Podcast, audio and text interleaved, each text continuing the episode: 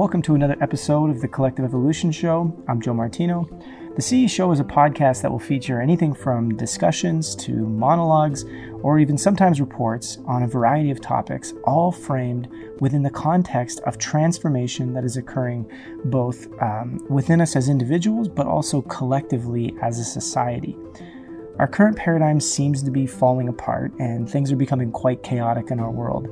But this is actually a powerful catalyst for us to notice that the old ways of viewing the world are simply no longer working.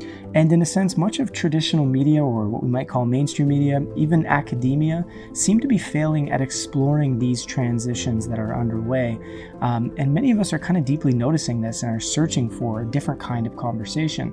So we've arrived at a time where we must start having these conversations about emerging ideas that come from an entirely different idea or narrative about what it means to be human, why we're here, and what kind of world we truly want to create and live within. Um, on this podcast, we'll talk about anything from current events to personal transformation, consciousness, future technology, uh, new economic models, cutting edge health, and so on. We'll explore real things that are happening, that are inspiring, but not necessarily explored in pop culture or media. All of these topics can also be explored uh, more deeply on our website at collective-evolution.com, where we have articles, essays, and videos. You can also join our membership platform called CETV, where we have a ton of exclusive video content, including original shows, discussions, courses, and guides to help you make sense of the world and engage in the process of creating a new narrative for humanity as we move forward. You can visit CETV.one to check out our membership area. This was a fascinating conversation that I had with uh, my good friend Adam Curry. Um, you know, Adam is an inventor and an entrepreneur. He, he takes like obscure ideas and very unconventional ideas, uh, new perspectives, new discoveries that are happening in the world, and he makes them into and brings them into uh, everyday consumer products. And this usually touches on anything from quantum physics to health. Really fascinating individual, really fascinating work that he's doing, and I thought we'd have a really cool conversation.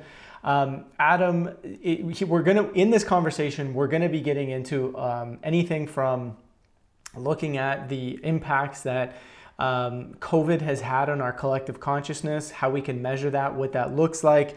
Uh, we're going to get into, you know, sort of some of the collective, the current collective trauma that's going on, the things that people are kind of working through, and what the importance of that is on a societal level to build you know a greater sense of collective awareness a greater sense of collective intelligence. Uh, we're also going to get into in this discussion some of the limitations of science and what that's leading to and also explore which is you know kind of been one of our favorite subjects to kind of unpack lately which is this idea of conspiracy theories which is they're absolutely real. We all know this but some of the nuanced positions within that and why now is the time to be having this conversation because although we've been talking about this stuff for about 12 or 13 years, um, it's become mainstream. And in that, it's become incredibly important to ask the question how do we go about discussing these things on an effective level? So enjoy this interview, and uh, we'll catch you when I'm back from my break. All right, Adam, good to see you again. Um, it's been a while since we got to catch up last, so I'm sure you've had. Uh, lots of fun over the past little while, and plus COVID's been going on, which has been fun for everybody, I think. it's amazing how much the world can change in nine months. Absolutely, absolutely. So, for those people who don't know a lot about uh, you, your work, your story, why don't we start uh, a little bit with like, you know, you're obviously young like I am, you know, in our 30s, I believe, and mm-hmm. um, you've been into this, into whether it be consciousness research, entrepreneurship, you know, inventing various, uh, I guess you could say, phenomenal technologies, ideas, so on and so forth. What got you into this at such a such a young age? Um, you know, like it's a it's an obscure, sometimes non-popular topic to explore consciousness so deeply. How'd you land there? Yeah, the consciousness stuff and the the weird science stuff. Um, now it's it's it's it's everywhere, right? Mm-hmm. Which is amazing. But 20 years ago, it was it was strange for anyone to be doing this. Um, so when I was a kid, I I loved to tinker. Uh, my mom would bring home parts of electronics equipment, and I just loved taking them apart and building stuff. So I had a uh, kind of a very early understanding of electronics and love to build things and, and the science that went along with uh, electronics and electromagnet- electromagnetism. I lived in Colorado Springs, and that's where Tesla had a laboratory for many years in Colorado Springs. So the remnants of his laboratory with uh, many of the pieces of equipment that he had were held together in this little Tesla museum that was in this uh, industrial district in Colorado Springs. And so my mom would take me there and kind of just drop me off. And I got to actually play with, there's no, there's never anyone there. There's just this one guy that ran this museum. So um, he showed me, you know, original Tesla coils and I got to, you know, touch them. And he told me these stories about, about Tesla and I was transfixed. Yeah. Um, I loved nothing more than weird Victorian apparatus. so like you do when you know you're seven or eight. And um, so when I became old enough, I started reading uh, books about Tesla that I found in in the bookstore, and mm. this included his patents, and kind of opened the door to the idea that there are people that had discovered things, technologies, inventions, science stuff that was not mainstream, and that could change the world if only everybody knew about it, if only we had embraced this, kind of like this, the sense that there is this knowledge that was forgotten or possessed only by a few, right? And so when you when you encounter that, obviously the first thing you want to do is build it yourself, yeah. and the second thing is you want it becomes meaningful to you to try to get it out into the world. And so I think that's really the beginning of of um, my relationship with kind of weird science stuff. When I was in high school, I met a, a gentleman who's my friend's dad, and he had a dot com. This this would have been 1999, 2000, right? So he had a, a startup company, and I was 15, and he hired me as a web developer.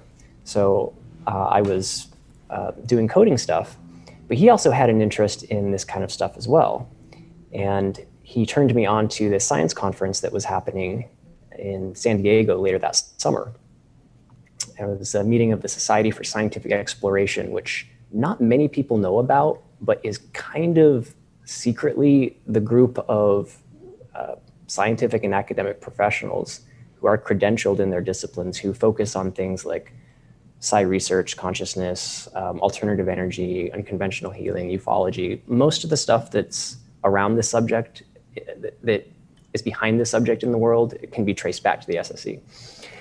So um, I was like, well, I got to go to this, right? So uh, I found a way to get to San Diego, and I was about 100 people there. I was, you know, the youngest person by 30 years. Um, but there was a really lovely pair of people at the SSE named Bob Jahn and Brenda Dunne. Um, older folks, um, and they kind of noticed that there was this random kid wandering around this conference and you know started talking to me and uh, made me really feel at home and introduced me to many of the other people there. And Bob and Brenda uh, were the, the people that ran the PEAR Lab at Princeton. Bob had been the dean of the university, the engineering department, for uh, two decades, I believe. And his laboratory assistant, Brenda, kind of kind of ran the lab. And the PEAR Lab is was a leading consciousness research outfit. Um, one of the last of the the uh, research organizations that kind of traced its roots back to the, um, the kind of turn of the century um, parapsychology laboratories. There's like Duke, and I think there was one in New York as well. And and um, so became friends with them. And uh, over the course of a couple of summers, I spent working at Princeton in the PEAR Lab and learning all about um, how do we do science, how do we do rigorous science, particularly what are the sociological aspects of trying to do unconventional rigorous science that is is valid? Their, their outcome is valid but the results don't necessarily fit into the box of sort of mainstream standard model theories. Um, and that was really my the beginning of all of this. So by the time that I ended up going to, to college, I had a pretty deep understanding of all the ways in which the standard model perspectives in physics that you learn are incorrect. But my job as a student was to learn the basics of the standard model physics stuff, um, which was difficult. but, um, so I kind of developed this secret life, right, where I was in the summers kind of um, hanging out with these people that were doing much, much more, more advanced things. But then my life as a student was this kind of humdrum, rudimentary morass of undergrad. Um, only later in life was I able to kind of bring the two together and do um, both the kind of unconventional science stuff and um, and sort of bring it into the world a little bit more, um, not through more research necessarily, but through developing applications and businesses surrounding these concepts to, to kind of get it out into the world. Right.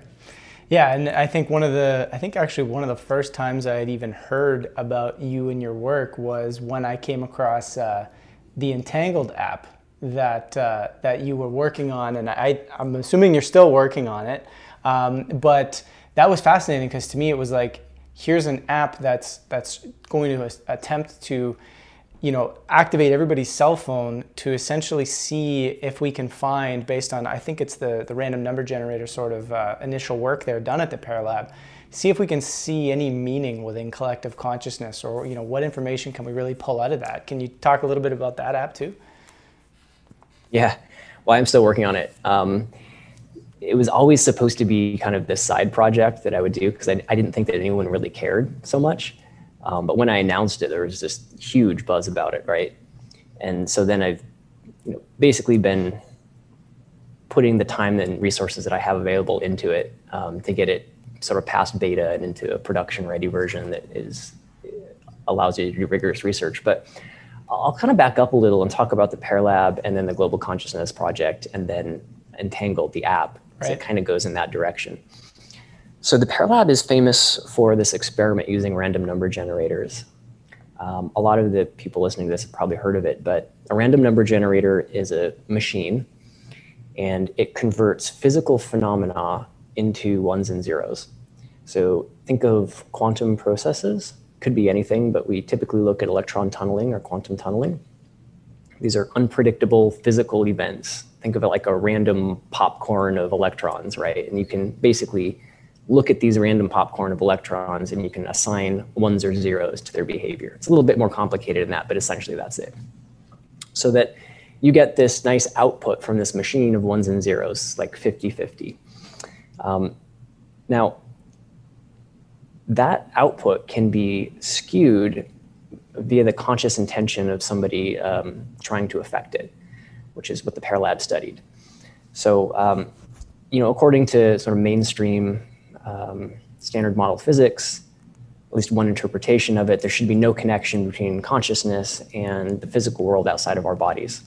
Uh, but that's not what we see with the random number generator experiments. If you ask somebody to intend to shift the output of these things towards more ones or more zeros, whatever they choose, you typically see a significant um, mean shift, basically, in the direction of their intention simple experiment, but the implications are profound, right? That means that consciousness is somehow connected to the fundamentally to the physical world around us, and that it does not seem to be limited to the physical constraints of the brain and body. Um, that, that's largely being accepted now, or some permutation of that thinking is creeping into the mainstream, but it was it was pretty heretical back then. Um, out of the PEAR Lab came this thing called the Global Consciousness Project. And this was created by Roger Nelson and Dean Radin. They said, okay, well, if, if individuals have the ability to affect their surroundings, presumably that means that all people around the world are affecting their surroundings in different ways in different times. So it would be really cool to try to measure that and see if to see if we can basically take the EEG of the planet. Mm-hmm.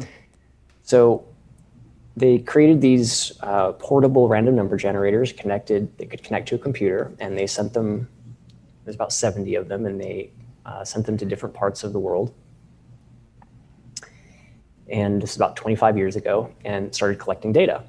Now, what they, what they found is that during events that polarize mass attention or that create emotional coherence among the population, you find network covariance, meaning the EEGs start to behave less like independent random islands and more like coherent, uh, coordinated devices.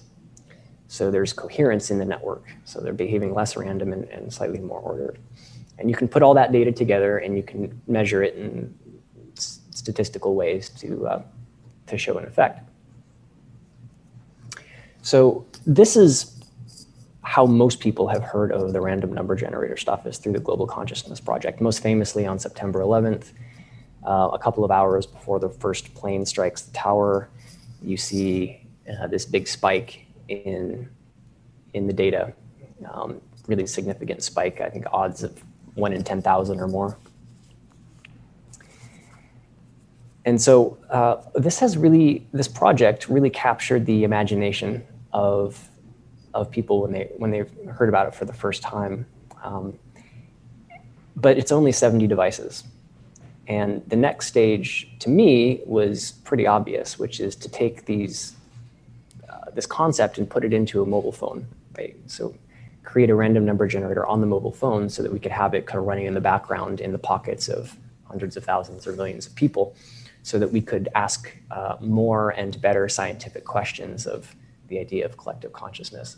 So that effort began for me actually in about 2010, and I got a small grant to uh, develop a way of creating random number generators on the phone, uh, which was successful. Um, early tests were successful, and then I moved to San Francisco and um, started the sort of the life of a tech entrepreneur.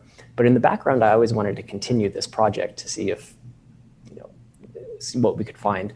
So I ended up announcing it around 2014 that I wanted to do this and had a lot of interest. Um, so return to the return to the idea. Um, and more or less since that time, as I've been able, we've been kind of creating different versions of how to create random number generators on the phone. Um, there's been more and better ways and more sophisticated ways of doing it. Um, sometimes Apple will change their algorithms and now the, the app won't work anymore or uh, it will work in one way but not in another way that it actually has to work. So it's actually been an enormous pain to, to get this to work. Yeah. Um, but anyway, I, I continue to work on it. Um, we do actually have some initial results uh, that came in last year, which we can talk about too. Uh, so the app, anyway, is called Entangled, and uh, it's sort of meant to be this exploration of global consciousness um, but also sort of a first attempt at bridging consciousness and technology in a, large and mainstream way. Yeah. And it, it's fascinating. I'd, love to discuss some of the results that you have so far, but I, I want to rewind real quick to what you said earlier. You were saying uh, how there was the spike on 9 11 um, a little bit before that first plane hit the tower, which, which sort of begs this interesting question is like, um, you know, have have there been some, I guess, meaningful speculations around what that spike represented? I mean, it felt like consciousness was sort of tapping into something prior to it actually happening on a mm-hmm. global mm-hmm. level, um, which makes me think a little bit about. Um, I know HeartMath's research kind of suggests that the heart has an intuitive intelligence that I think can sense events. Uh, don't quote me, but I think it's somewhere in the range of three to four seconds prior to it happening. But we're talking two hours here um, on yep. a global consciousness level. What what sort of speculations have been there uh, around what that was exactly? Many. it's a um, it's still being debated as to what this means.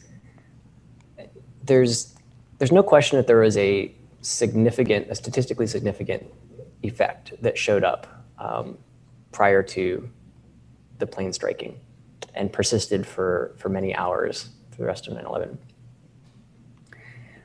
uh, I personally relate to that as something that we see very often in psi research, which is kind of the term for mind over matter research or parapsychology research. Um, and that's that um,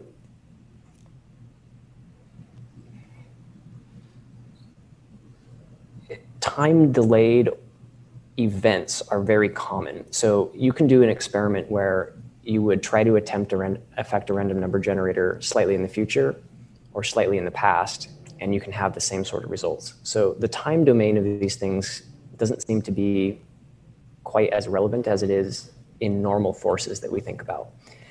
Um, there was there was experiments by Spottiswoode and May and, and later Daryl Bem at Cornell. Daryl Bem is like one of the grandfathers of modern sociology. He's the man.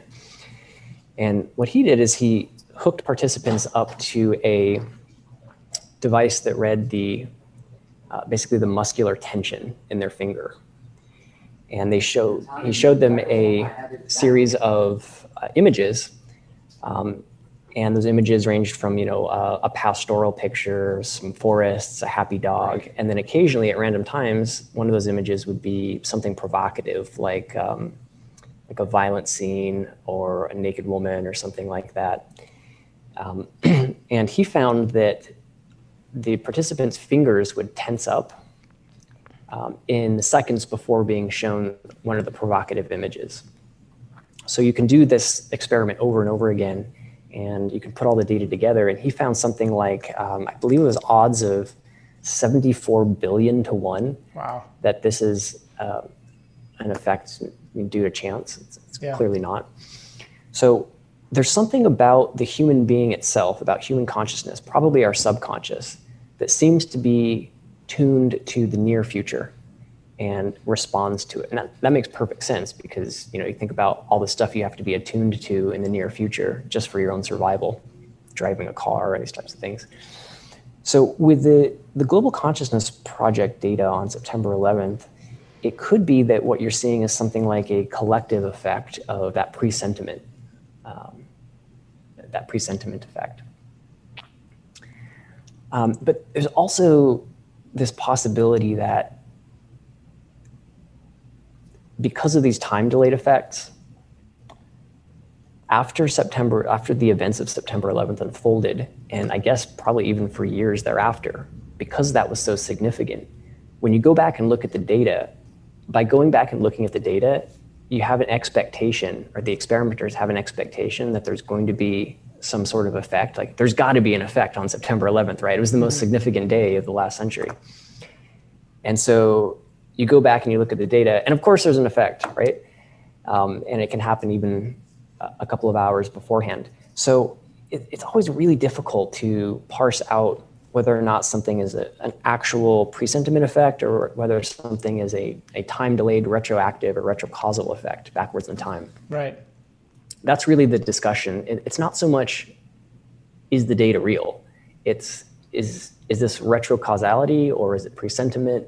Is it a collective experimenter effect among, among the people doing the experiment or the people that are looking at the results and reading about it? Or are you actually measuring something called global consciousness with these you know, devices spread around the world? That's really the question I think that, that needs to be answered. Yeah, it's like a, like a chicken and an egg type situation, right? So it's like I'm, I'm sort of uh, unpacking this a little bit in my head as you're sort of expressing it. It's almost like uh, really looking at what is the effect on consciousness, on our reality from the standpoint of like once let's say we were looking at it from a linear time perspective, right? Where it's like, okay, there's time, which is kind of how we perceive things and how we've come to culturally perceive our reality. It's almost like once something happens, it sort of sticks.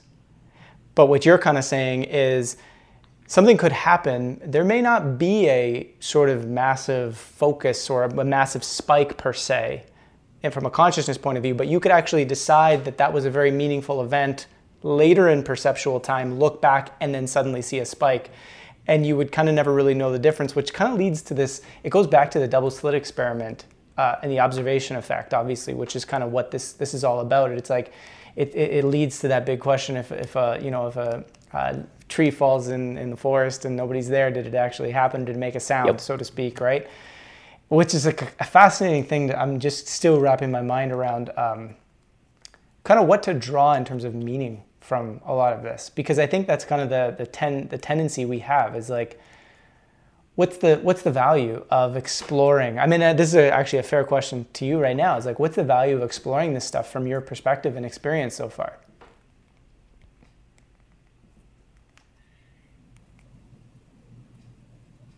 I think that science is not a substitute for truth. Um, and that sounds like kind of a crazy thing to say, but I'll explain. I think that the truth is something that should free you. When you hear the truth, you should have a sense of being freed somehow, right? Freed from incorrect assumptions or freed from uncertainty. And science doesn't do that. Science, if done properly, it produces data. It, it can show you objective facts, but it only points at a truth that is metaphysical. And what I mean by that is that the meaning of, of experiments, the meaning of science, the meaningfulness of it comes from us, right? So it comes from our interpretation. Um, I think that there's a tendency to conflate science with truth. And um, Lord knows that we, we need more science and objective reasoning in the world, absolutely. But it, it doesn't tell you, it shouldn't tell you what its meaningfulness is. Yeah.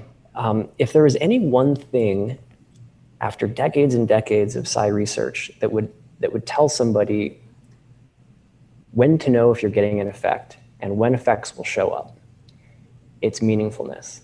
So uh, like anomalies or effects really accumulate around meaningfulness in an experiment. That's true not just of random number generators, but probably true of every experiment that any scientist does, period. if it's meaningful to them, then you're, you're generally going to get effects surrounding it. They don't want to admit that, but it's probably very true. Jonathan Schooler, um, I believe he's at Santa Cruz or Santa Barbara he did some profound work looking at decline effects.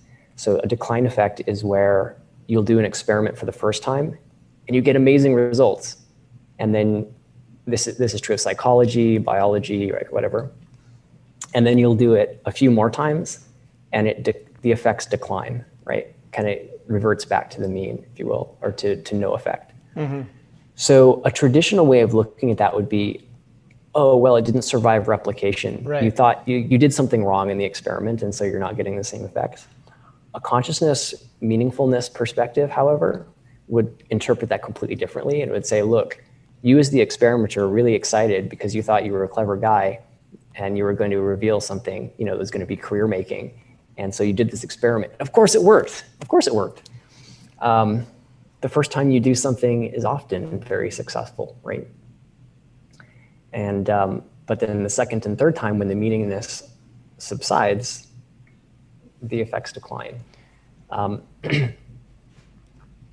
so, I mean, that's really the big thing that I've learned in, in all of this stuff is that you cannot divorce the experimenter from the experiment. And we, like our minds and our, our we're inclined to try to believe and interpret things a certain way and to hold on to our beliefs about things and interpretations a certain way because they connect to our other meaningfulness systems. Um, and those are really powerful and they can generate results, but it's not necessarily what you think it is. Hmm. Uh, I'll, I'll, tell, I'll tell you a, a funny story about this. uh, about 10 years ago, Buddy and I were trying to figure out how to create a psychic machine. Uh, in other words, one of the problems of trying to get reliable psychic information from a human psychic is that, well, it's got reliability problems. So they don't always, they, they, they inject all of their own assumptions and interpretations into it. And so you're not really sure where the true signal, the psychic signal is, and where um, interpretation, like you know, left brain interpretation of things are that can become wrong. So if you could remove the human from it and just have a machine that was somehow a psychic machine tapped into you know the the quantum field or whatever it is that sort of connects us, then maybe you could have much more reliable psychic information. Uh, maybe you could even sort of predict the future. so we were thinking about how to do this. And we thought about this experiment with that I just mentioned with Spottiswoode and May and Daryl Bem, where they were measuring the, um, the subtle clenching of our muscles prior to being shown a provocative image. Like, that's it. We're going to have a machine that's going to react somehow to an event in the future that's going to scare it. so like, okay, how do we scare a machine? Um, suppose you could hit it or you could shock it or dump water on it. And you sort of measure the machine and um, see if it if it freaks out prior to being you know shocked or scared or something. And figure that actually the way you would do it is you'd pull the power. That's how you kill a, an electric machine is that you used to cut the power. One one question just to interject on that. Is this also in, in essence trying to determine whether or not that machine is in a sense self-aware? Yeah right yeah so to build a psychic machine is also to build a conscious machine. Right. Right. Yeah. But without the, presumably anyway, without the uh, the psychology involved, right. which kind of messes up the the psychic signal, then um, you the idea is that you probably get like pure pure signal from it or something. We're just playing here, right? Yeah. So anyway, so we took this random number generator and we recorded we built a system that recorded its output you know so it's constantly outputting ones and zeros and then we have this other random system that at random times just suddenly cuts the power to the first one. So there's no way of telling when the power is going to be cut, but we're recording, you know, we're recording the output of like the victim, if you will. Right. so I leave this thing running overnight and I come back in the morning and I look at the data and the power has been cut like three or four times during the night. Then I look at the, the output of the random number generator, and within two or three seconds before the power is cut, there's this huge drop. Like there's, it just goes zero, zero, zero, zero, zero, zero, zero, zero, zero, zero, zero, like tons of zeros, right? Mm. You put them all together, so you, you line up all the time, the moments in which the power is cut with all of the data and like the, the minutes or seconds before the power is cut. Just kind of aggregate it. And it was significant on on the order of like 10 million to one or something. So it was like, whoa, this machine totally predicted, you know, the future, like at least at least three seconds before it actually happened. So I packed this up and I sent it to my friend Garret Moddel, who's a an engineering professor at CU, um, very qualified, competent gentleman who you know runs his own lab and all of that. So he gets his grad students um, to rebuild the device and uh, just building it up from scratch. And he runs the same experiment that, that we ran. Again, tens of millions to one that this happened.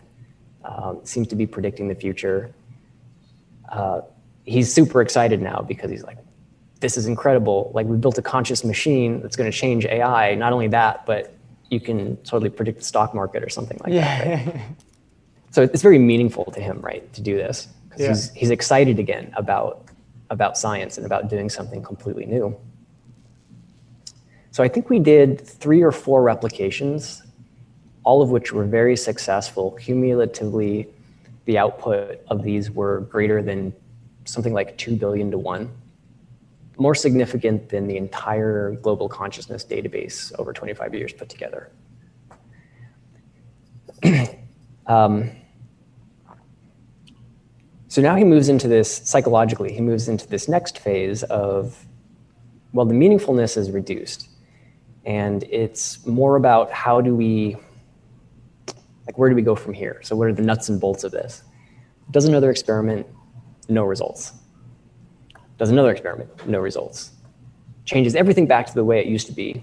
Another experiment, nothing. To this day, it's never worked since. so it declined. It went, you know, from crazy significance and declined down into indistinguishable from, from chance. Hmm. So how do you interpret that? Well, did we change some variable in the experiment? Mm-mm. Did we use different devices? no. Like you could go down the list of things and it's not there. The only change is the psychology and in particularly, in particular, the meaningfulness of the experimenters involved that declined and yeah. that produced the decline. Yeah, it's interesting because when I think about it, I, I think about the, uh, you know, we'll say it's we'll say it's a, you know, a current human challenge, but but I would say even specific to Western culture, it might be a little bit more of a human challenge to uh, be so analytical, be so mind driven, and uh, the almost the feeling that I got when I was when I was listening to what you were saying, just kind of paying attention to just even the subtleness of like what I was feeling listening to it, I was like, if if we assume there is a field of consciousness that does connect us all and that is inherently, you know, connected to everything. And if if that field of consciousness is aware and intelligent and if its tendency is towards evolution, like constant evolution, then you might assume that if the wholeness of that is observing in a sense the individual experience this is kind of complex in terms of like how would it be separate from the whole but you know what you know what i'm kind of saying like mm-hmm. if almost the collective consciousness aspect of it is somehow able to tap in or observe the sort of individual experience of wanting to explore consciousness and if in a sense it knew that the current experience of humans at that moment was that of tendency towards pure logical exploration it would provide or it would it would allow results that allow the human to come to terms with the fact that there's something more than just the mind, that there is a conscious relationship, to which should be enough to say, ah, we're something deeper, i.e., we're evolving. Mm-hmm. But then the human, through free will, steps back into identifying back with the mind but there's no more purpose anymore to show meaningfulness because it was already there. You're just kind of now in overkill mode. That's kind of the feeling that that I got when I was listening to it. Um, any thoughts on that? Oh yeah. Well, okay. So there's a reason why meditation teachers and gurus will tell you not to focus on the the siddhis or uh, the the weird phenomena or sensations that happen. Don't get caught up in that because you'll have this profound experience, and then the next day you'll go try to recreate that, and it's not there. Like you can't, re- you can't because the point isn't to try to recreate these experiences that were meaningful to you in the past. Right. Right. If you're doing that, you're not learning from them. Uh, the point is to stay in touch with the, the pure awareness that yeah. is you, right? Present moment. And all those other phenomena and meaningfulness, that's great, but there's a there's they're time sensitive, right?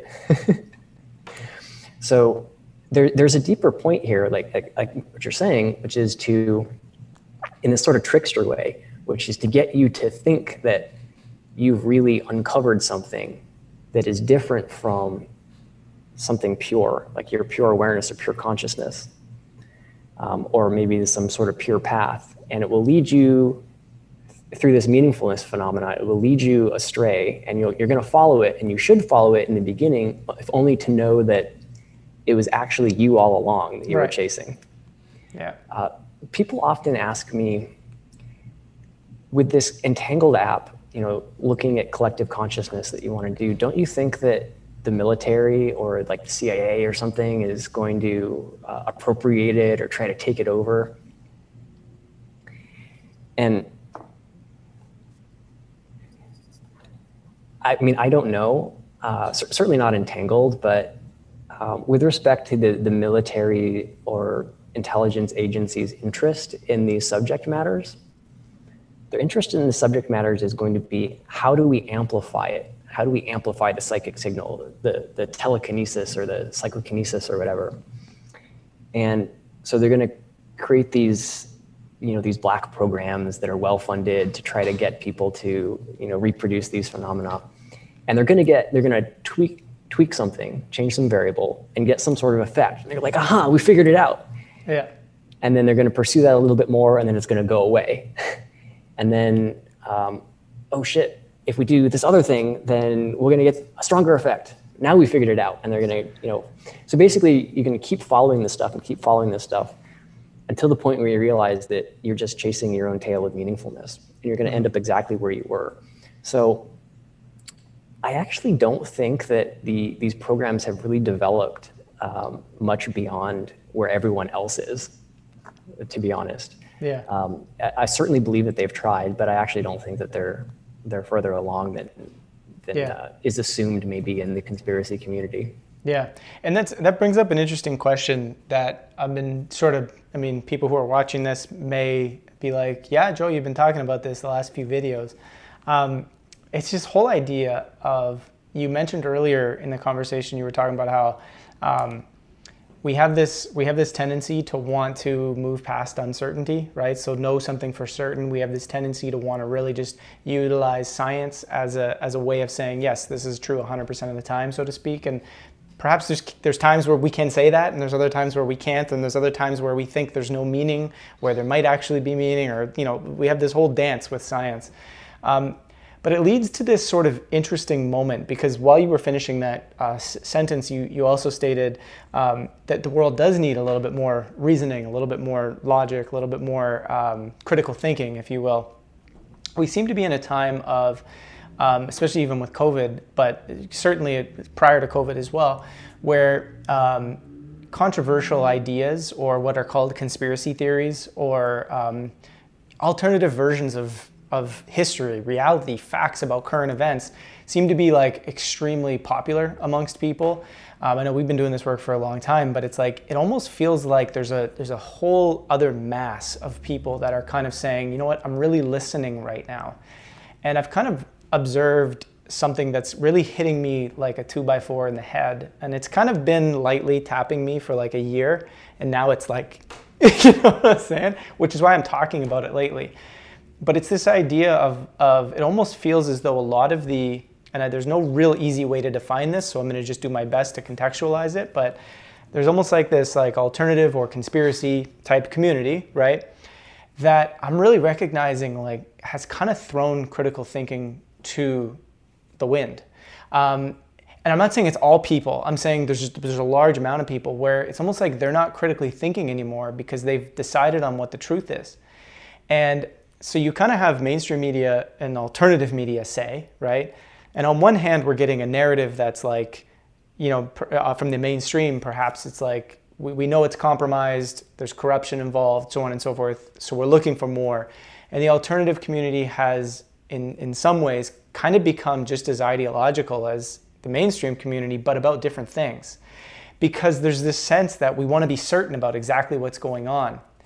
And like I'm curious to get like some of your take on this because I, I, I just feel as though we're at a critical juncture where we absolutely need to be having these important conversations. Yet we're kind of leaning towards pretending like we know so many things so certainly about how our world works and who's running it and what's going on, when in reality, there's a lot more uncertainty that we need to admit to in order to really make sense of what's going on. So much to say there. Um, it's, it's true that just because we might have uh, knowledge of the conspiracy world doesn't mean that we're awake. Absolutely. Um, a proper awakening is something that happens inside you and it doesn't deal with particular pieces of information that can that can trigger it right um, but it's it's i mean you could say it's learning to think for yourself but actually i think what it is is it's becoming to become awake right is to be aware of when it's not you that's doing the thinking inside your head. Right. Something like that, right? Yeah.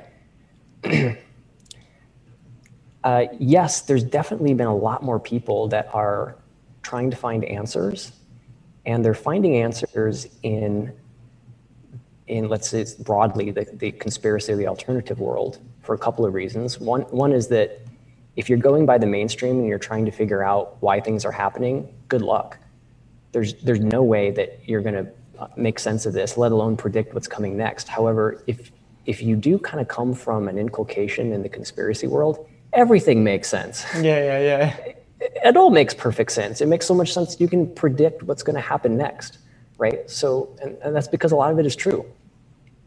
And um, and it, it's the only thing that that is consistent in a world of complete chaos for people right now.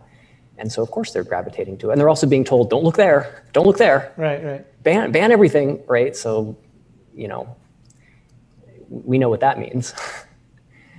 um, but just because it's unconventional and conspiracy stuff doesn't make it doesn't make it true. Just because you know these things doesn't mean you're awake. Right. Um, sorry, it's just not that easy. Um, right.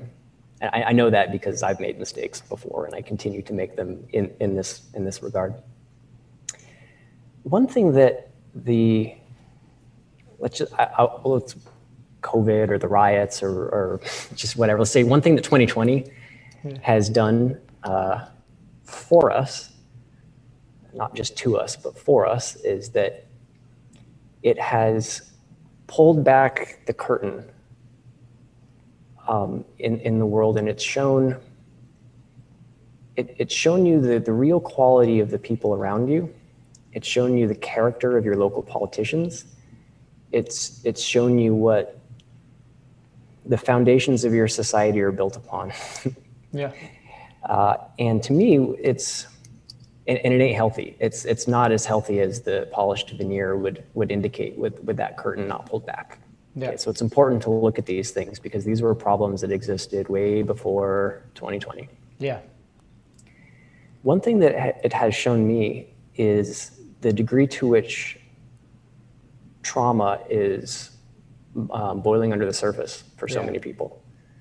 Um, individual traumas and collective traumas. Uh, it's one thing to to think that you understand your neighbors, your family, your coworkers, you know, the people close to you when everything is copacetic. Uh, but the stuff that is the real driver of their personality and their perspective comes to the surface in trying times. Yeah.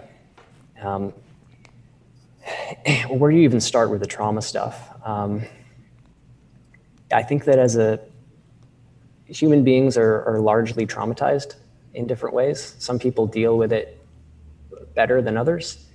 Um, some people have done a lot of internal work, or they've sensed that they had to do internal work through yoga and meditation and eating right and religious conviction and whatever it is that helps helps you deal with with trauma.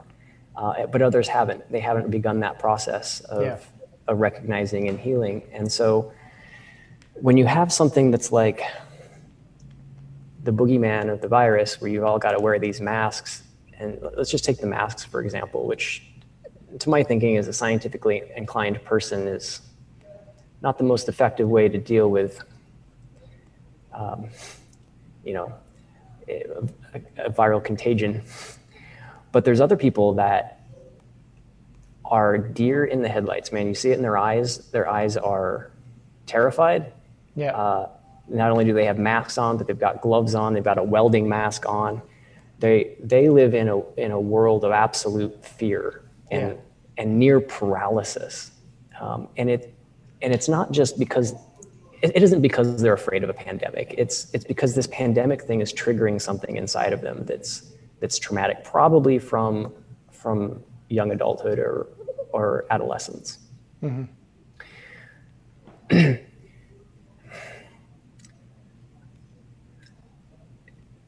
you know, we still particularly older generations, they were hit as children, right? They were spanked as kids or worse, right? They're, you know, our parents treated their kids with threats of abandonment if they were asking too many questions, um, you know, with, with being physically hit if, uh, if they did something wrong.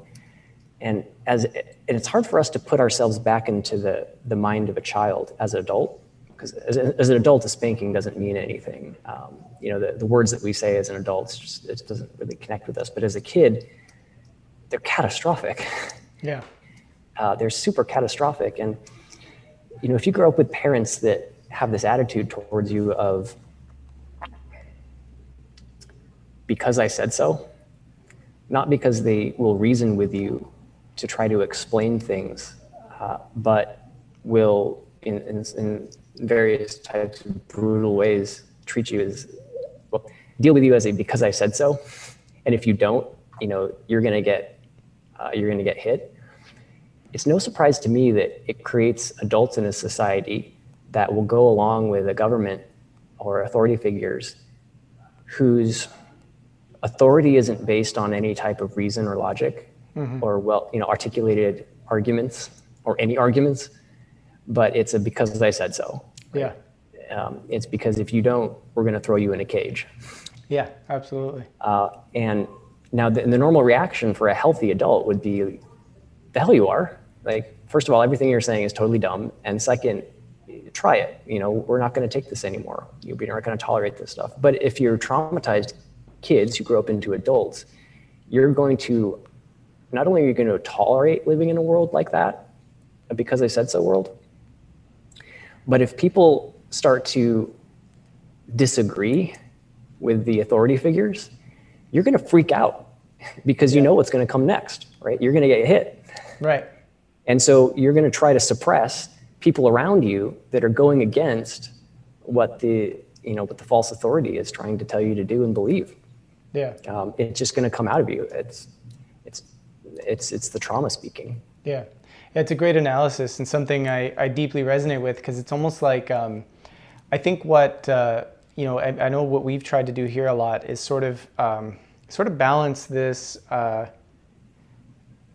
what you can call a spiritual awakening, if you will. Uh, you know, spiritual that word can be very loaded. Can be a what, you know what does that mean? Means different thing to every every person, but the awakening you were talking about even before, where you were kind of saying, even realizing that you are the observer behind the thoughts, so to speak, um, is almost like this spiritual experience to some extent. And a lot of people are having spiritual experience uh, right now.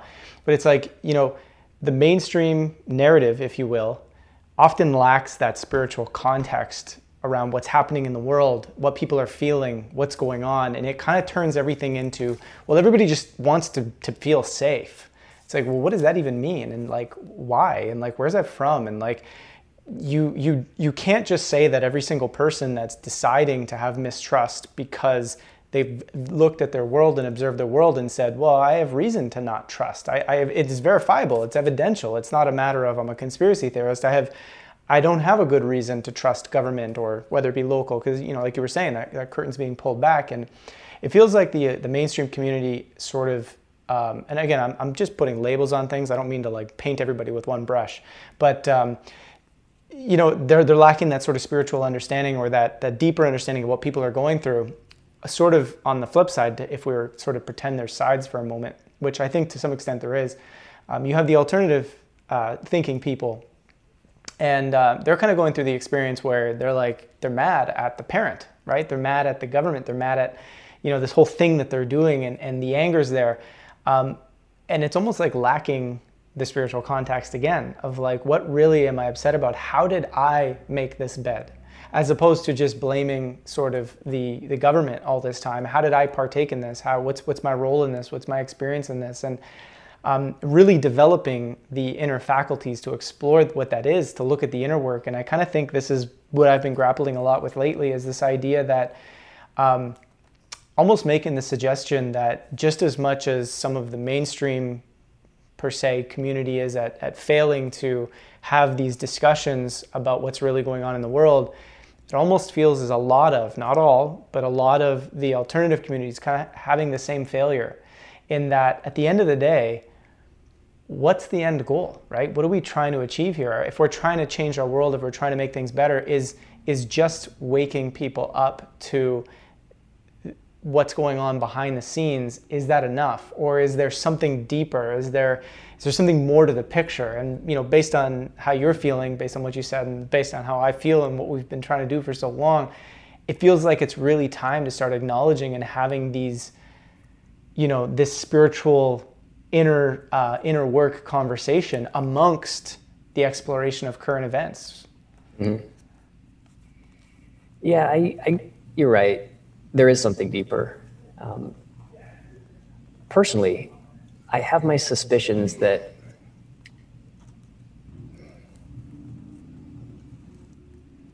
you, you kind of have to you have to see the let, us say people are kind of on one side or the other side broadly yeah. like the in, in, in this example let's say of the the kind of alternative conspiracy world and sort of the mainstream world and we're being pushed further apart, right? Yeah. the, the task at hand for each of us is to recognize the other side inside ourselves. mm-hmm. and maybe even to go as far as to see what's happening, literally what's happening, as a projection of unresolved, of unresolved um, disunities and conflicts inside of ourselves. Um, be honest, we, we've all got that potential, right? It exists inside of us. And, and so the, the work of bringing our country back together again, the work of bringing our, our countries back together again, the, the work of bringing peace and transparency and all these good things that we all do want um, back into our lives and back into our communities is the work of healing those divisions inside of ourselves. Um, it's, I think that's kind of the only way. In, in the same sense that how do you undo the effects of, of child abuse um, as a just in society is well, you start with your own kids. Right. Right. It was done to you, but like it's got to end there. Yeah. So it's it takes time, right? It takes time, but it's it's worth it. Um, it's it's the only way to do it. So one of the this is like totally crazy stuff, but sometimes when I I look at what's going on in the world, for that week I'll do a meditation where I'm I recognize the people with whom I disagree with as myself, as part of myself, and I'll sit with it. And I'll try to understand it and see what it has to teach me. And instead of being angry at that or upset about that, um, I'll, I'll do more work basically to integrate it. And it kind of seems like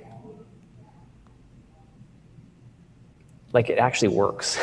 like mm-hmm. maybe maybe I'm just not reading about it as much, but um, at least I'm not as, as, as upset or affected by it anymore. Um, it seems like the craziness kind of subsides in certain ways when I do that. Yeah, and it's interesting because it's kind of like a, a, just a technique to connect with, I guess, all the aspects of yourself, but also to relate to everybody else in a way where you know oftentimes we, we want to say oh well that person's just asleep or that person's just stupid or that person just doesn't get it or whatever it might be we, we sort of dehumanize other humans, yep. Just as we dehumanize government or the deep state or you know the you know people that are pulling strings behind uh, society, all these various things that that we kind of, I think we rightly sense that exists and that's there, but we're we're like unclear as to all the details and exactly how it all works and exactly what it all looks like because it's really hard to prove any of that stuff, right? But but we kind of mm. know that there's something going on, right? Um, and so we dehumanize it all. Mm. And it just becomes this like big thing where it's like it, that's out there and this is me, and, and it's almost like there's this integration um, that that needs to go on. But yeah. um, it's it's a fascinating time, and, and you know, so when you look at COVID, right, and and like you said, you, have kind of talked about what it's done for. Um, sort of individuals and collective consciousness to kind of start questioning and, and seeing things more transparently. Um, has there been any like data around you know, whether any collective consciousness phenomenons have gone on during COVID because it's been mm. such a polarizing event? There has actually. Um, the GCP did produce uh, some data that was interesting around this event. Um, in order to do good science in this field, what you can't do is be collecting data all the time, and then when there's a spike in the data, to look at what happened in the world and go, aha, mm-hmm. uh, you know, it, that, that's obviously bad, right? Because if you have a, long, a large enough sample size, you're going to get just by chance big swings in the data. You'll have periods where you just, for no reason, get tons of ones or tons of zeros, right? So you have to pre-state the, you kind of have to pre-state what counts as an event before the event, and it has to meet certain criteria.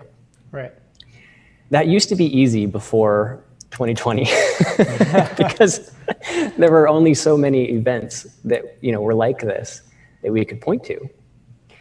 And they had fairly sharp uh, you know they're fairly sharply defined. Um, with 2020 it's just like every week is something else is something else. And so and it's it's also prolonged. Mm-hmm. so that's made that's made this difficult i know for roger to, to come up with something rigorous. However what you could say is, okay, well, let's look at what happened on one date that maybe really defined something like COVID. So you could say, okay, on the 11th of March, the WHO formally announced to the world that this was a pandemic. Okay, and this was where the news cycle really kicked in and where people started to really pay attention and go, actually, this is this is a big deal, right? right. And the media, um, you know, it's been it's been pandemic in the media ever since. You look at the uh, cumulative network uh, data on the 11th of March uh, and for the rest of that day, let's say. So when you look at that, indeed, some really interesting things happen. Uh, there's a sharp downward trend, very, very sharp downward trend from the mean that lasts all day. And I, think it's the odds against chance on that one were 10, 4 in 10,000, something like that. So it's, it's significant. Certainly, you know, probability of 0.004, 0004. Um, so to the extent that you're, you're able to define where this event began, basically, yeah, there's some some pretty significant downward trends. Hmm.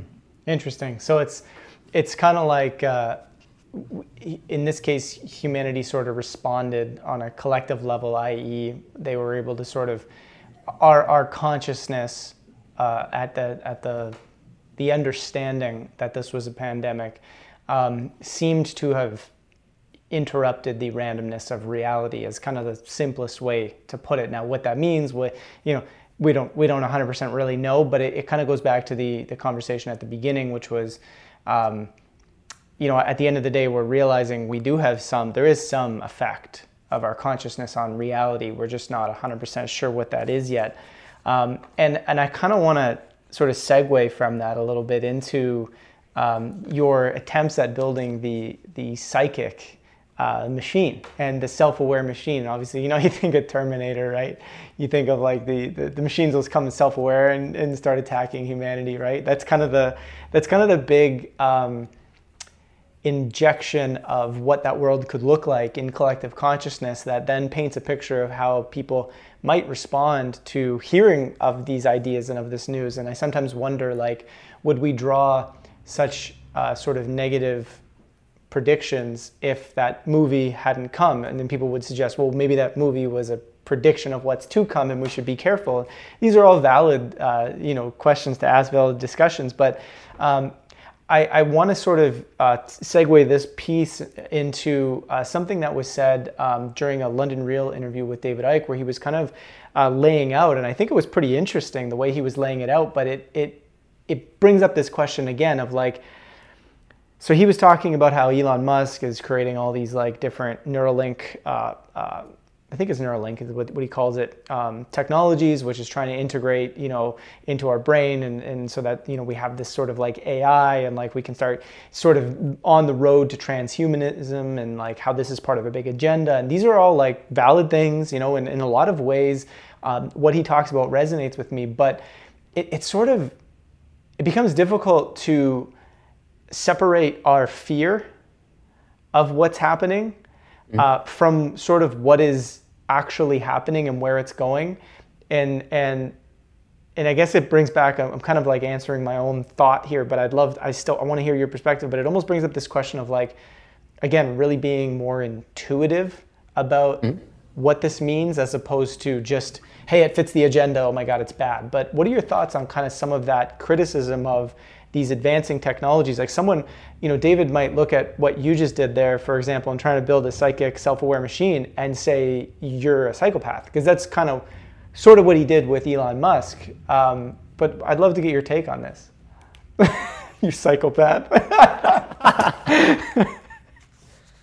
um, yeah, I actually had the opportunity to, to to talk to David Icke personally over a couple of beers about this very thing, and um, he did not call me a psychopath, at least not to my face.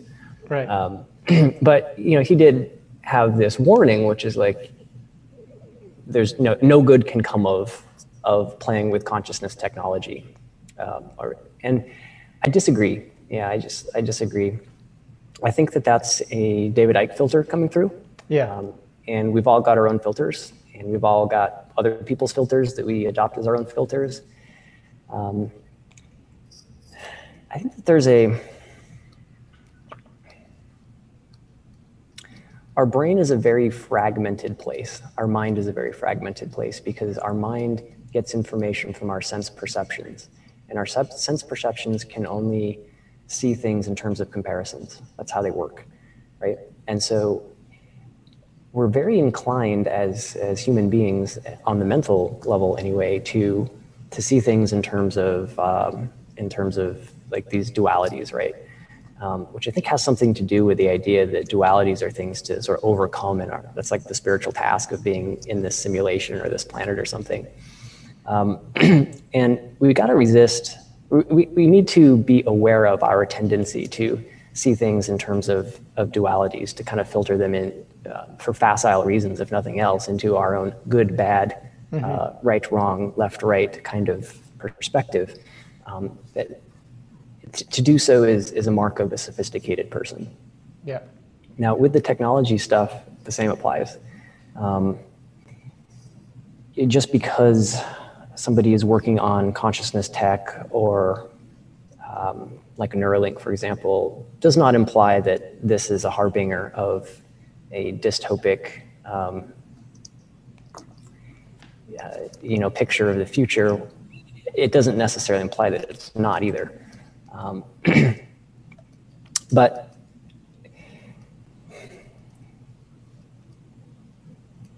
one criticism maybe, uh, or one something that I've noticed in the alternative and conspiracy community is that um, th- like fear and anger are big drivers. Fear and anger are very present in uh, as kind of a baseline condition among people that are looking out for these things. Yeah. And I understand why. It's because uh, they're trying to get people to wake up and to say, hey, make sure that we're going to go down a human road and not an inhuman road, right? Yeah. And if nobody's listening, it can get real scary and you can be made very angry because it feels like we're you know barreling towards this dark future and no one's paying attention. Yeah. But that same fear and anger can uh, unduly influence our our you know how we interpret things that are coming, right? So so Elon Musk's Neuralink, for example, is is viewed very skeptically. Yeah. And it doesn't have to be that way. Uh, maybe it turns out in the future that Neuralink isn't, you know, some sort of mandatory brain implant that's going to rob us of our humanity and make us like drones in this uber Marxist planet or something. Uh, but maybe it enables the paralyzed to regain body control or to, to learn to reuse their circuits again to you know regain use of their of their limbs uh, maybe it can help people learn to create new paths around centers that involve depression uh, yeah. uh, or PTSD um, and uh, and it, it, it, can be very enabling to people that um, only have you know the pharmaceuticals thrown at them as yeah. alternatives. So you know, there's a, there's a way in which the things that are happening can be stepping stones to a really bright future, a really fantastic future, um, and not necessarily just this constant and perennial downward movement of society. Yeah, yeah, it's um, you know, I'm, again, I'm, I'm, working a lot of this stuff out as we go here because it's a, it's almost like this. Um, I think I'm sensing at least that this is what what's happening here right now, not just with this conversation, but in general, is almost like this process of we're we're sort of faced with this task of, of mass polarization, right? Mm-hmm. It's so loud right now. It's so obvious. Everybody can feel it. Everybody can sense it. And the need to make sense of our reality and our world such that we can move forward and not be moving forward in constant fear and survival mode is becoming increasingly important. And um, developing these sort of uh, faculties within ourselves to help make sense of the world, you know, moving beyond the fear, moving beyond the, the limited sort of biased thinkings, uh, I think are really important and is why I sort of keep coming back to this conversation in a sense. But, you know, it's like, it's like I recall watching a, a show, I believe it was, on Amazon Prime, and the name is escaping me right now, but it's sort of like this uh, slightly future set in some regards, but it, it also felt like it was current times at the same time. And the guy lost an arm uh, from a snake bite, and, and uh, there was this laboratory, in essence, that was kind of just exploring everything. And, uh, and he actually developed a, a Neuralink, if you will, so i.e., a technology that, you know, communicates with the brain such that they can put on a mechanical arm and that arm operated as if it was his real hand right but it was something and you know that's essentially what you're talking about it's it's the application of these technologies for uh, improving you know um, conditions that may not that have been may have been unnaturally sort of removed as opposed to hey the human body mm, it's not quite there let's make it better by becoming half machine right? And that's a very positive sort of way of looking at things and i almost feel like sometimes this this ultra dystopian view sort of is an ideology that through which we then say everything that's happening that can fit into that ideology must mean that ideology and mm-hmm. i almost feel like it's a very sort of uh, you know how are we to make sense of our reality moving forward if we're if we're always jumping into how it matches these this either dystopian future or it's always going to be a good future because there's no nefarious you know intentions out there from people like say Elon or government or whatever it might be and I like again I'm just kind of working this out as we go here but I'm just like it seems like such a fascinating time to be able to take a step back and really question are these people that have become very popular voices in this open thinking space stuck in their own ideologies and in their own projections of the future. And how do we question that, but at the same time, if they're right, you know, avoid that, right? And it's, it's a very interesting space to be in. I don't, I don't mean for that to bring up fear for people, but to really look at how do we develop the faculties to make sense of this? Mm. I think that is the task. Uh, the same group of people that are very afraid of Neuralink are also very pro uh, UFO propulsion technology. Sure. But the UFO propulsion technology means that you could create a desktop sized weapon that could annihilate the planet. Yeah, exactly. So, so where's the fear of the UFO propulsion technology? Well, no. What, what's going on is that you relate to one thing in one way and you relate to something with just as much power uh, a different way. So yeah. it's a choice, right? So, and I think that's probably the mark of a of a more sophisticated society that you're going to get toys and capabilities that could be used for good or they could be used for bad. Yeah. Okay. And so you're going to have, you know, we collectively are going to have to do the work to come from a place where we make sure that we use them from good. So we need to be prepared for the responsibility uh, for the trappings of a new world, right? Yeah. And, and perhaps maybe the tensions that are and the division that's promulgating in society is, is some sort of projection of that.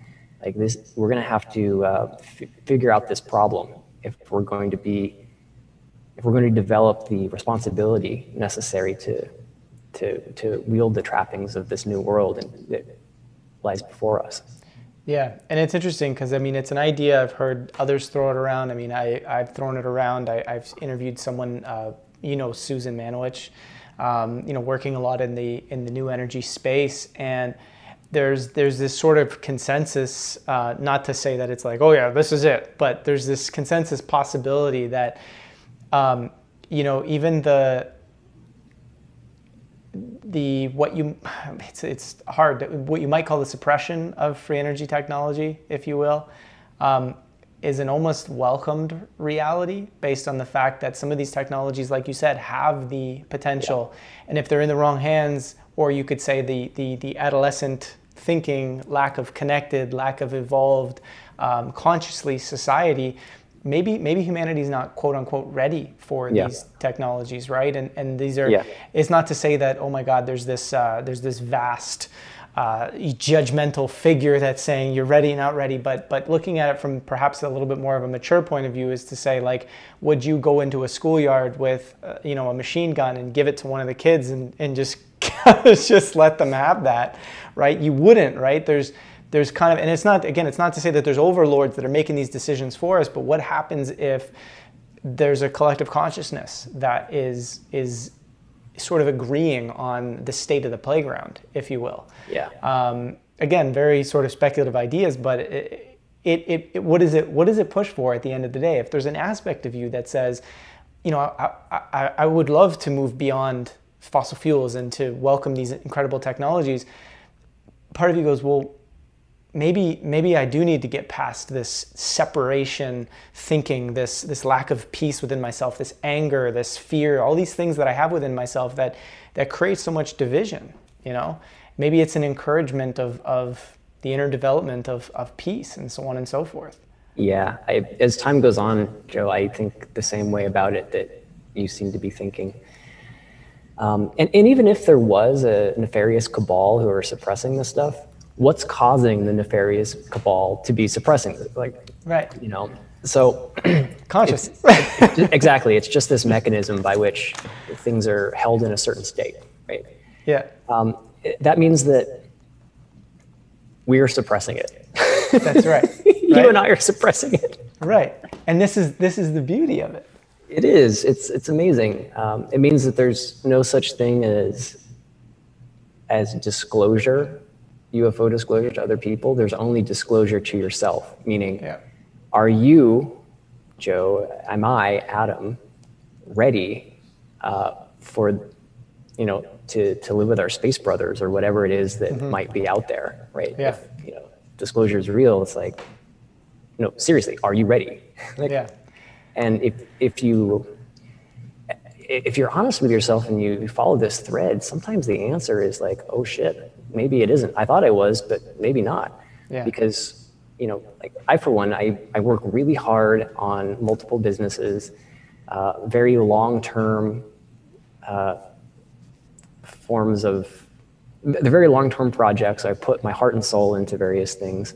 So, so have tons of other people. And if disclosure happened tomorrow and we've got all this new technology that comes out that just completely obviates like everything that we're doing. yeah and all of my identity as somebody that um, can kind of see this coming, like, yeah, that, that's a huge change. And um, maybe subconsciously, I'm not ready for that. Maybe mm-hmm. subconsciously, most people in the UFO disclosure community are not ready for it. Yeah. Because no one's going to listen to them anymore. right. And this is a this is a There's no place for them. Yeah, this is a fascinating uh, question because it almost even uh, looks at you know the totality of everything that we want changed um, as a collective. We'll say mm-hmm. um, everybody included. Like um, there are people who are wanting something as simple as uh, political reform. Mm-hmm. To people who want an entire econ- new economic system that doesn't resemble what we're using today. And the question becomes in, in any instance, um, are those people truly open, committed, willing to let go of the old, uh, to even welcome in the uncertainty of the new? So, how good are we even at being within uncertainty? And I think this is kind of the this been underlying theme of this conversation has been uncertainty. It's almost like, well, there we are again. Are we willing to step into uncertainty? Right? Are we willing to actually explore what that means and what that can feel like, which is something you mentioned very early on in this conversation, um, which is, you know, being being really attuned to uh, the present moment or that awareness that you are, right? Which is which is to say, you know, the the you know. Uh, what's been said many times over, it's kind of like it's the true nature of who you are. I mean, I don't think we can say that scientifically, but I mean, it's this mm-hmm. it's this long held discussion of that's who you truly are behind the mind. Are we willing to really be there? Um, on a on a mass scale. And um, I, it's a it's a fascinating aspect of this, but I, I kind of want to, if we haven't already covered it, I know you have a bit of a theory on sort of how exactly consciousness creates reality. Um, if I if I said that too loadedly, you know, please correct me. But I know it's a it's a it's a big uh, uh, sort of idea to explore, but I kind of wanted to go through uh, that in specific detail. Okay. Yeah. Um, no one ever asked me that question, so it'll be it'll be fun to fun to talk about. it's not necessarily a a model for how consciousness affects physical reality, I think that's an open question. Mm-hmm. Um, certainly, I ain't got the answers there. um, but it's more of a model, a heuristic for understanding how individual patterns create events in our world and how they sort of overlap. uh, but to, to kind of get to where I'm, I should tell a story uh, mm-hmm. really quickly that will kind of capture the whole thing. I have a friend who's a uh, she's a retired scientist. She lives in Sedona, and she's got this big backyard. And this big backyard is full of lots of wildlife, including uh, raccoons. She's got a lot of raccoons. So, uh, seeing that she's a retired scientist, she had this idea that she wants to use a random number generator hooked up to a machine that is like a feeder. Like it feeds deer and um, and I guess any creatures, right? Like dogs. You know what I mean? It's like this this machine, and there's a timer, and it, right. every you know few hours it spits out some food pellets or something. Yeah.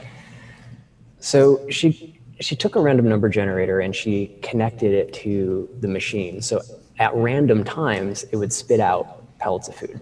Mm-hmm. She puts this in the middle of her lawn, and uh, turns on a video recorder, gets out her binoculars, and she spends a week just watching what happens. Mm-hmm. so the idea, of course, is that because it's a random number generator, there should it should be susceptible to the influence of consciousness. Right. right. So here comes the first raccoon into the lawn, and the raccoon smells that there's food inside this uh, inside this system, and he's trying to figure out how to get it right. Uh, and he's clawing at it with his raccoon hands, and you know, walking on it, and you know, trying to figure it out, and he can't figure it out. So he sits down and he's kind of looking at it, and gets back up and walks clockwise three times around the system, and out comes this uh, pellet of food, and he's like, ah, gobbles it up. Yeah. And then he walks again three times around the machine, and out comes the pellet of food again, gobbles wow. it up. So in his mind, he thinks that he's figured out the secret to getting the food. You've got to walk around the device like this. Of course, that's not. There's no secret in walking three times around, right? You know, around the machine. It just happened by by chance, and so it was very meaningful to him.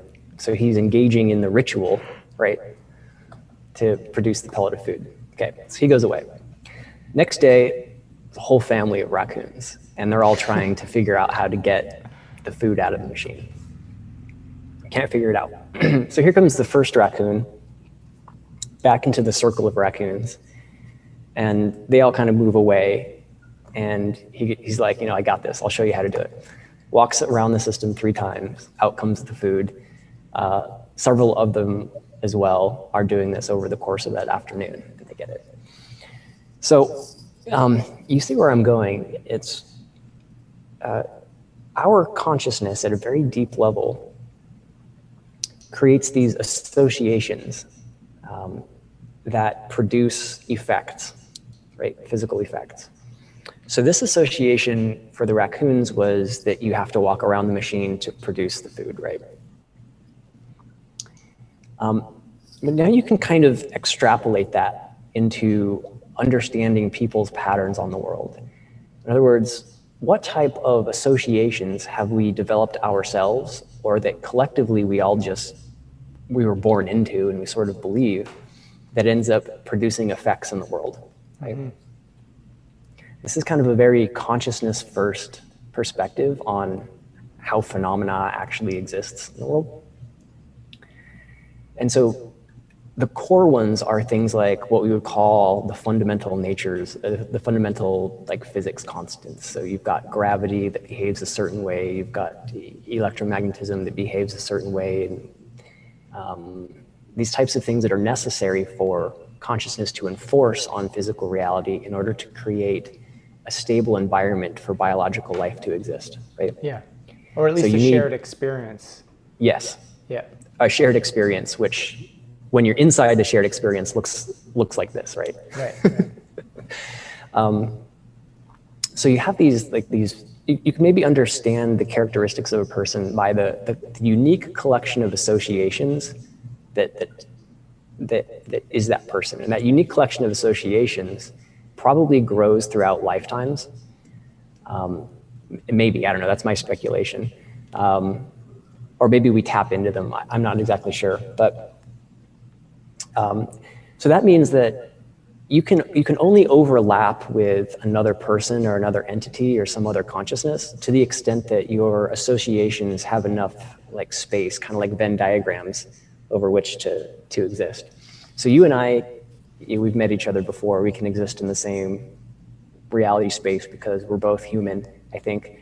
Um, and uh, you know we have we have certain other characteristics that um, allow us to sort of coexist and this is true of most of the people in our world, our cats, you know, these types of things. Yeah.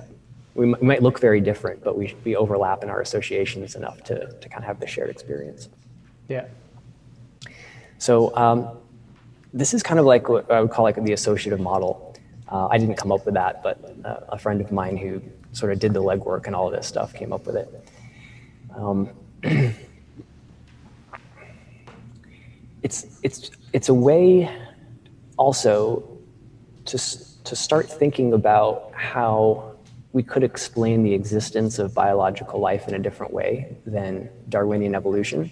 Mm-hmm. Um, we won't, I won't get into this too much, but there's some problems with strict Darwinian evolution, some scientific yeah. problems. Um, and a lot of biologists know it too. I mean, it, it's, it's, it, if you really think about it, it kind of borders on the absurd that all of these uh, events just happen by chance to create these yeah. genetic permutations that are favored and you know on down the line like the it just you know this is where creationists uh, like sort of creationists have have uh, made the argument that clearly Darwinian evolution is absurd because the numbers don't work out so there must be a creator I think that's kind of not correct also yeah um,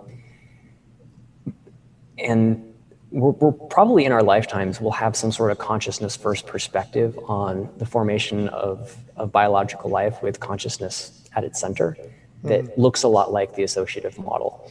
Yeah. Um, with consciousness, you have something that they never talk about, which is called feedback. Um, so if consciousness has feedback with its environment, it can change very rapidly, and it doesn't require extraordinarily amounts of time, cosmic amounts of time for random permutations to, to happen to affect it. It's similar to you try to do a Rubik's Cube blindfolded. So every movement you make just by chance. And there's some like thousands of years or something it would yeah. take to, but if you have the, the blindfold off and you actually have conscious feedback coming into consciousness where you can make decisions, then you can rearrange the structure of the, of the uh, Rubik's Cube to, to solve it in, you know, minutes or seconds in, in the case of some people. Yeah. So I think that that's kind of like what consciousness is doing in the physical world is it's it's sort of tapping into and developing and expanding its own set of associations to create more and more complex life forms and create more and more complex patterns on reality. Now, that's one part. The second part is it actually relates to the retrocausality aspect that we were talking about before. Mm-hmm. And basically, it's this idea. We think of the future as a probability function of the present, mm-hmm. meaning the future isn't here yet, but there's a likely future that's going to happen. So, in another one minute, odds are that you and I are going to still be talking, right? Yeah. But maybe my computer cuts out or your computer cuts out or um, I don't know, there's a fire and the sprinkler systems come on in a minute and I have to leave, we have to cut it short. Low probability events, but a non-zero probability, right? So the future is a probability function of the present. now, if you think of the past as maybe a probability function also of the present, In other words, not as something that happened and is set in stone forever and all time, but is actually like a probability of certain events that happened, which I think is a pretty natural way of thinking about it. And it's actually one interpretation of, of quantum mechanics that you know real scientists actually take seriously. Yeah.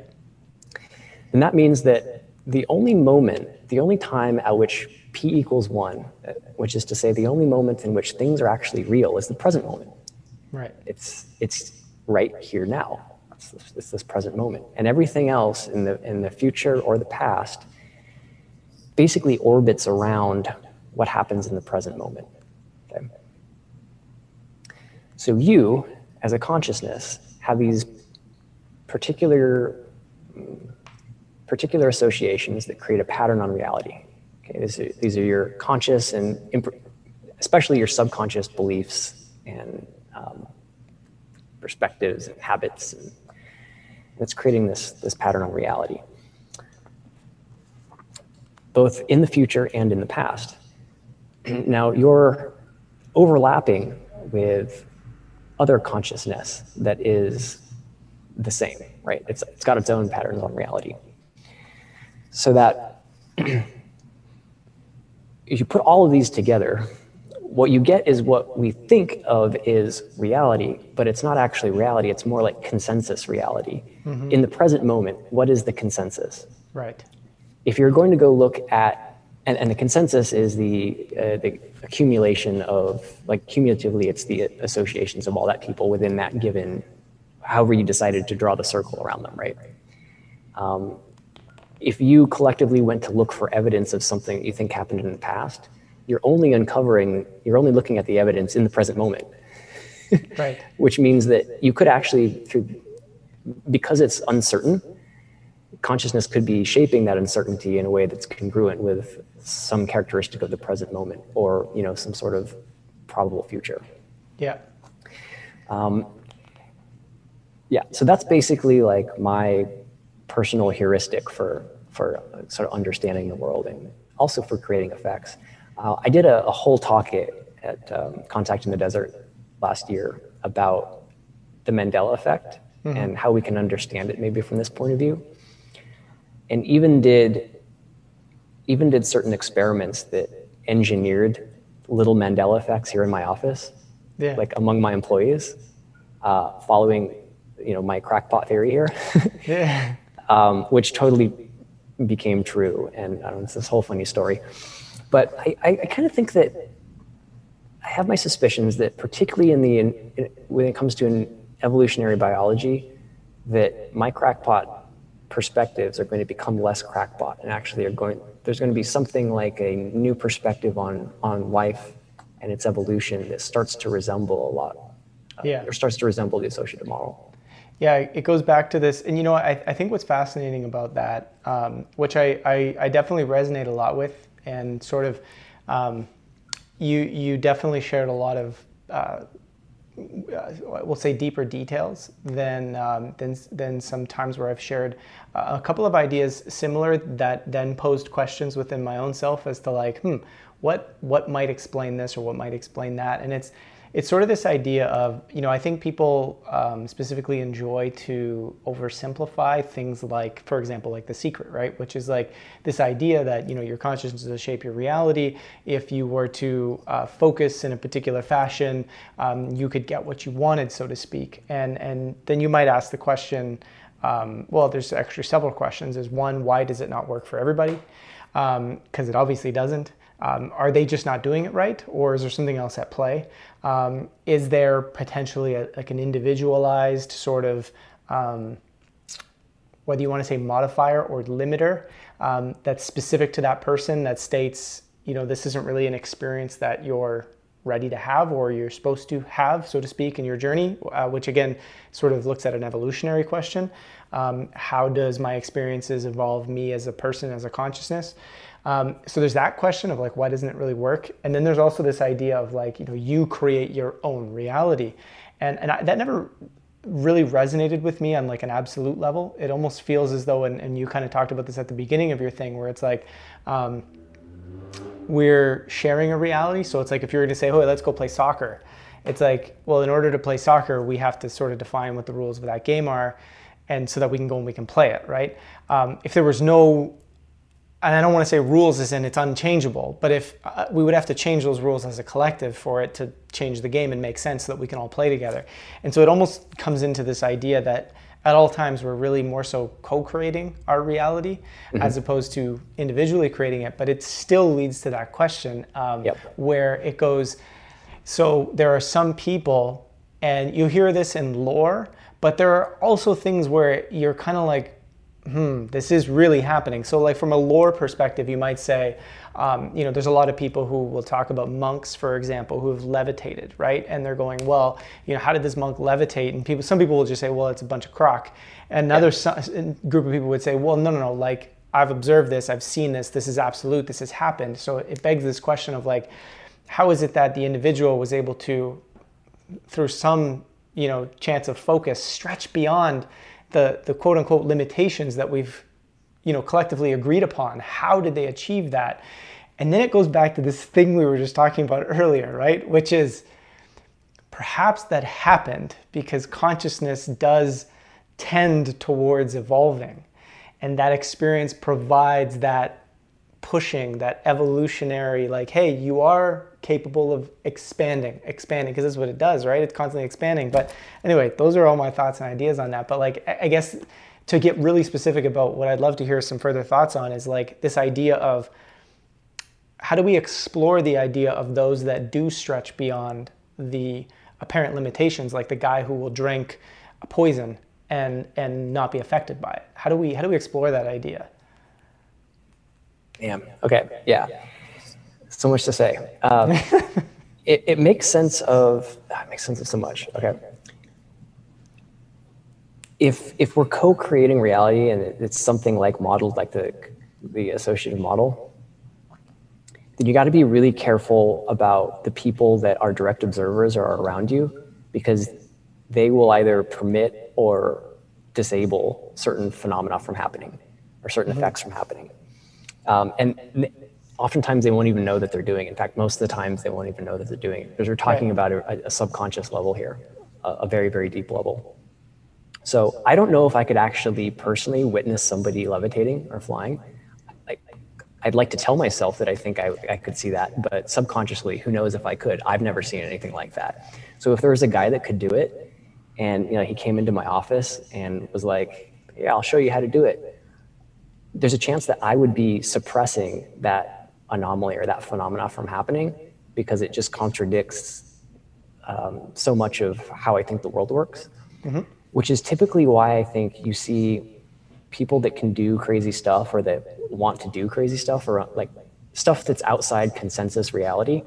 They need to actually go away from consensus reality, go into the caves or into the forests and, and do their thing. Um, I think this is why you know you see people that are doing uh, rituals or something like that to to make it rain, or some sort of like you know think think of the witches that go under the cover of night uh, out into yeah. the forest in their hoods. It's a it's not everyone. It's a collect. It's a small group of people, believers. They they say their magic words and they do their magic stuff because like the raccoons, they have certain. Uh, those are basically like permission systems that they're giving themselves yeah. you know the only they know the magic words or whatever it is right and and in so doing they create the you know the phenomena that they're trying yeah. to create um,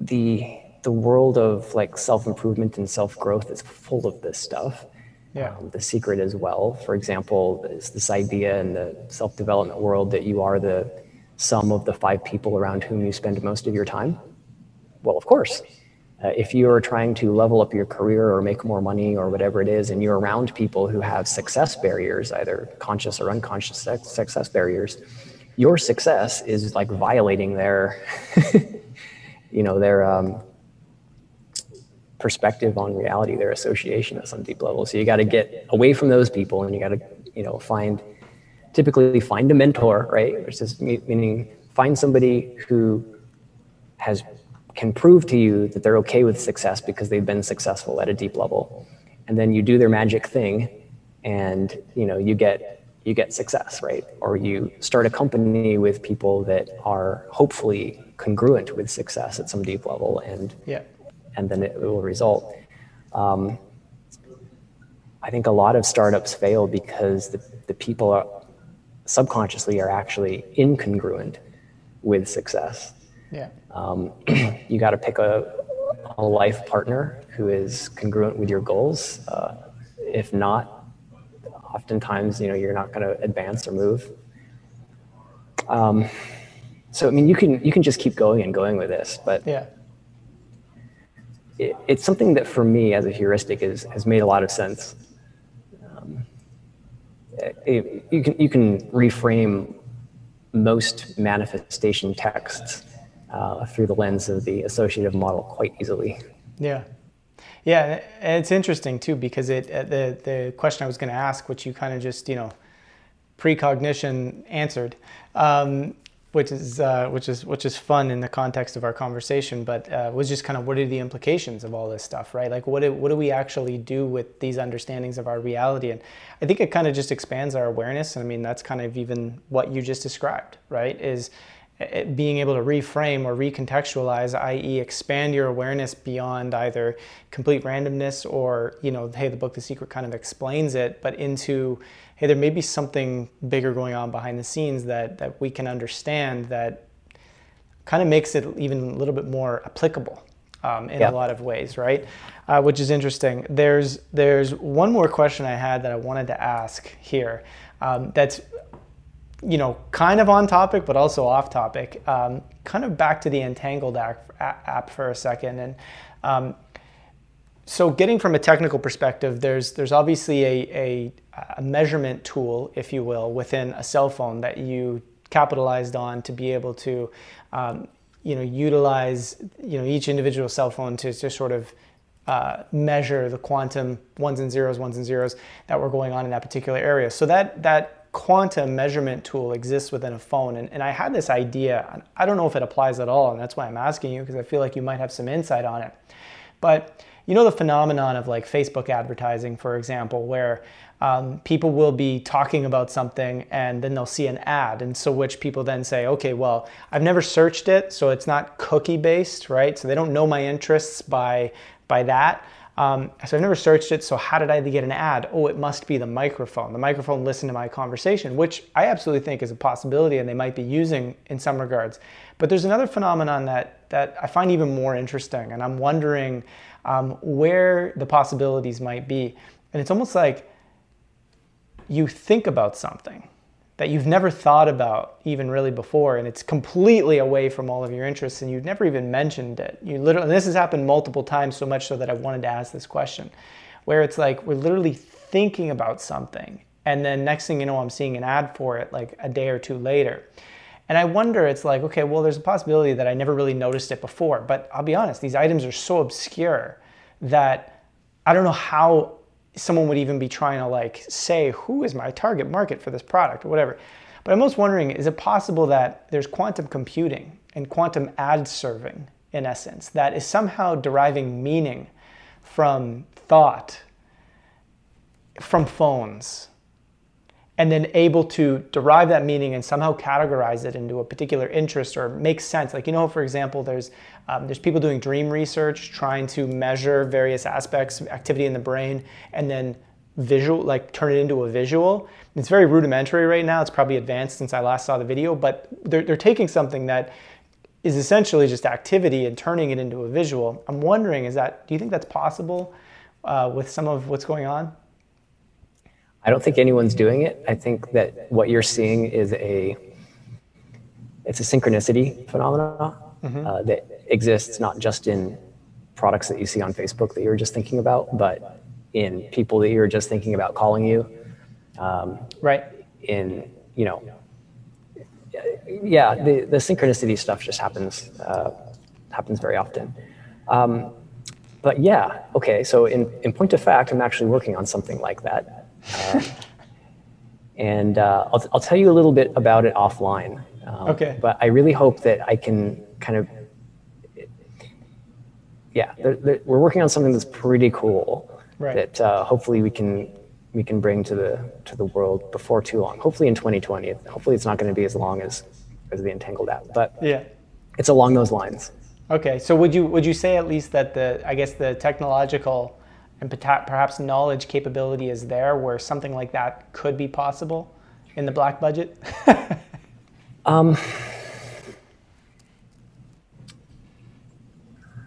Well, I've got friends that work deep in deep in the bunkers at Facebook and Google, and I have some idea of what they're doing. And it is crossing into these realms of of looking at um, looking in, in the direction of cognitive neuroscience and looking in the direction of the subconscious, that kind of thing. But I haven't heard of them doing anything that's kind of woo-woo like that, or that, Yeah. that's involving that stuff. Um, but I think there's a there's there's a couple of very unusual things that you wouldn't know and you would never do unless you kind of happened into them or you came from the psi research world. And uh, I'll I'll tell you what that is offline. Right. Okay. Cool. Well, I mean, it sounds like we we pretty much wrapped this up here. Uh, do you have anything else you want to add before we uh, jump to our private offline discussion? And, and it won't be private offline forever, I promise. yeah, yeah, yeah. Temporarily. Temporary, yeah. Um,